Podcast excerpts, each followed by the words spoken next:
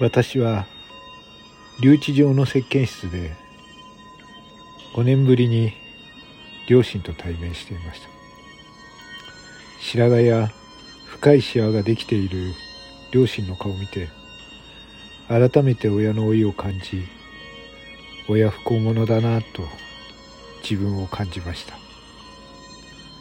母親は泣きたい気持ちをにじませながら弱々しい笑顔を浮かべています。父は無然とした顔の私を見据えています。即殺で痴漢と間違われて逮捕されてしまったこと。弁護士が当てにならないこと。保釈金を借りたいことなどを書いたのだが手紙を出して3日目の朝一番で両親は飛んできてくれました。とてもありがたいことでした。遠いところをすいません。まさか二人揃ってくるとは思ってもいませんでした。と切り出した私に父が口を開く。当たり前だ。うちの家から犯罪者が出るなんて。帰ったら本家で親族会議をするよ。父親のセリフに私は「いや俺はやってないよ。冤罪なんだ。ちゃんと手紙に書いてあろう」と言い返します。本当だな。本当です。分かった。保釈金の件は何とかしてやる。それから弁護士も探してやる。と父親が言いました。そんなやり取りがあった数日後裁判所から保釈申請却下の通知が届きました。実は手紙で両親に保釈金の立て替えを頼むと同時に保釈申請はすでに書類を提出していたのでした。保釈申請が認められても保釈金が出用意できなければ釈放はされませんがどうせ書類の審査には時間がかかると踏んで両親からの返事が来る前に申請をしておいたのです。しかし結果は保釈金を用意するめどが立ったのに肝心の保釈申請は却下されてしまいました。保釈申請は何度だってできるからまた申請すればいいじゃん。保釈の許可を出すのは審査する裁判官によって結構甘くなったりするからさ。と7番が慰めるように言ってくれました。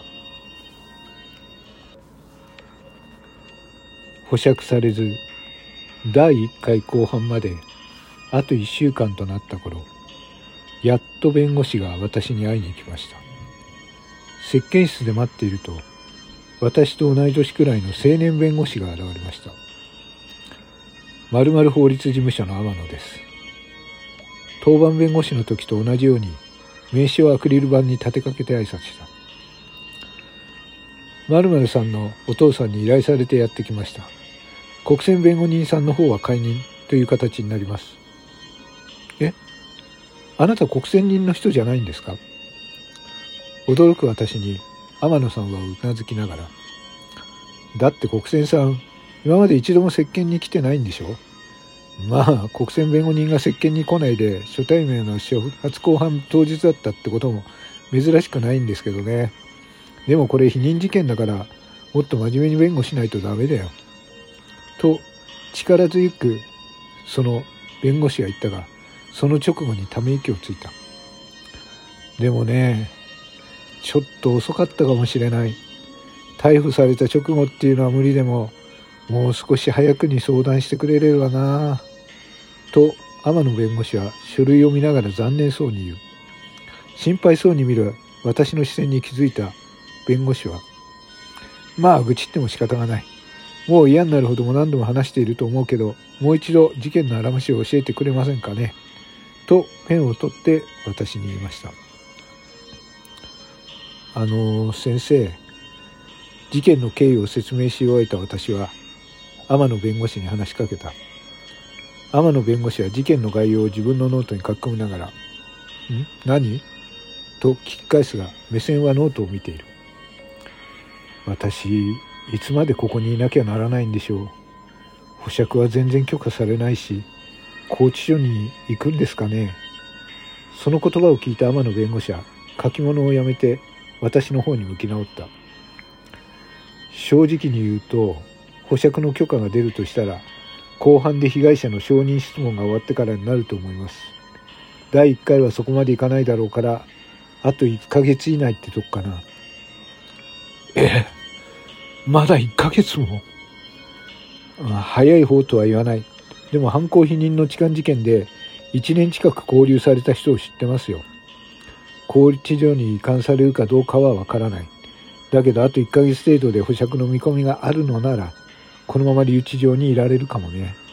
警察だって移送だ釈放だっていちいち書類を処理するのが面倒だから。天野弁護士は私の質問に的確に答えました。その後私の無罪を証明するために適当な証人をリストアップするとよしじゃあこれでやってみようと元気よく帰っていきました。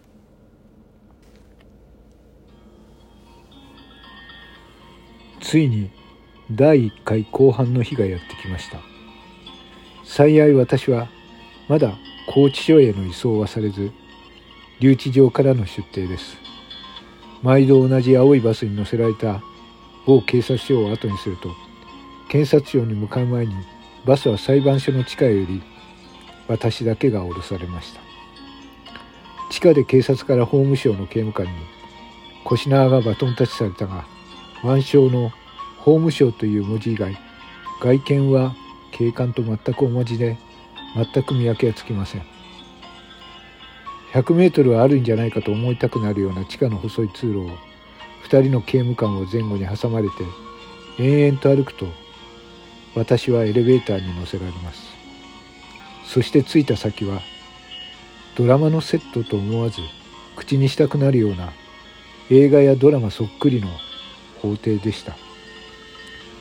中央に部屋の中を全てむく出せるような高い裁判官の席があり一段下がったところで書記官と思われる黒い包囲を着た女性がパソコンのキーボードを叩いています。裁判官席の真正面に証言台があり左右に検察側と弁護側のテーブルが並んでいる。私はテーブルの前に置かれた黒い背もたれ付きの長椅子に座るよう刑務官に促されます。作業をしているのは書記官だけで法廷にはまだ裁判官も刑事もそして天野弁護士も姿を見せていません。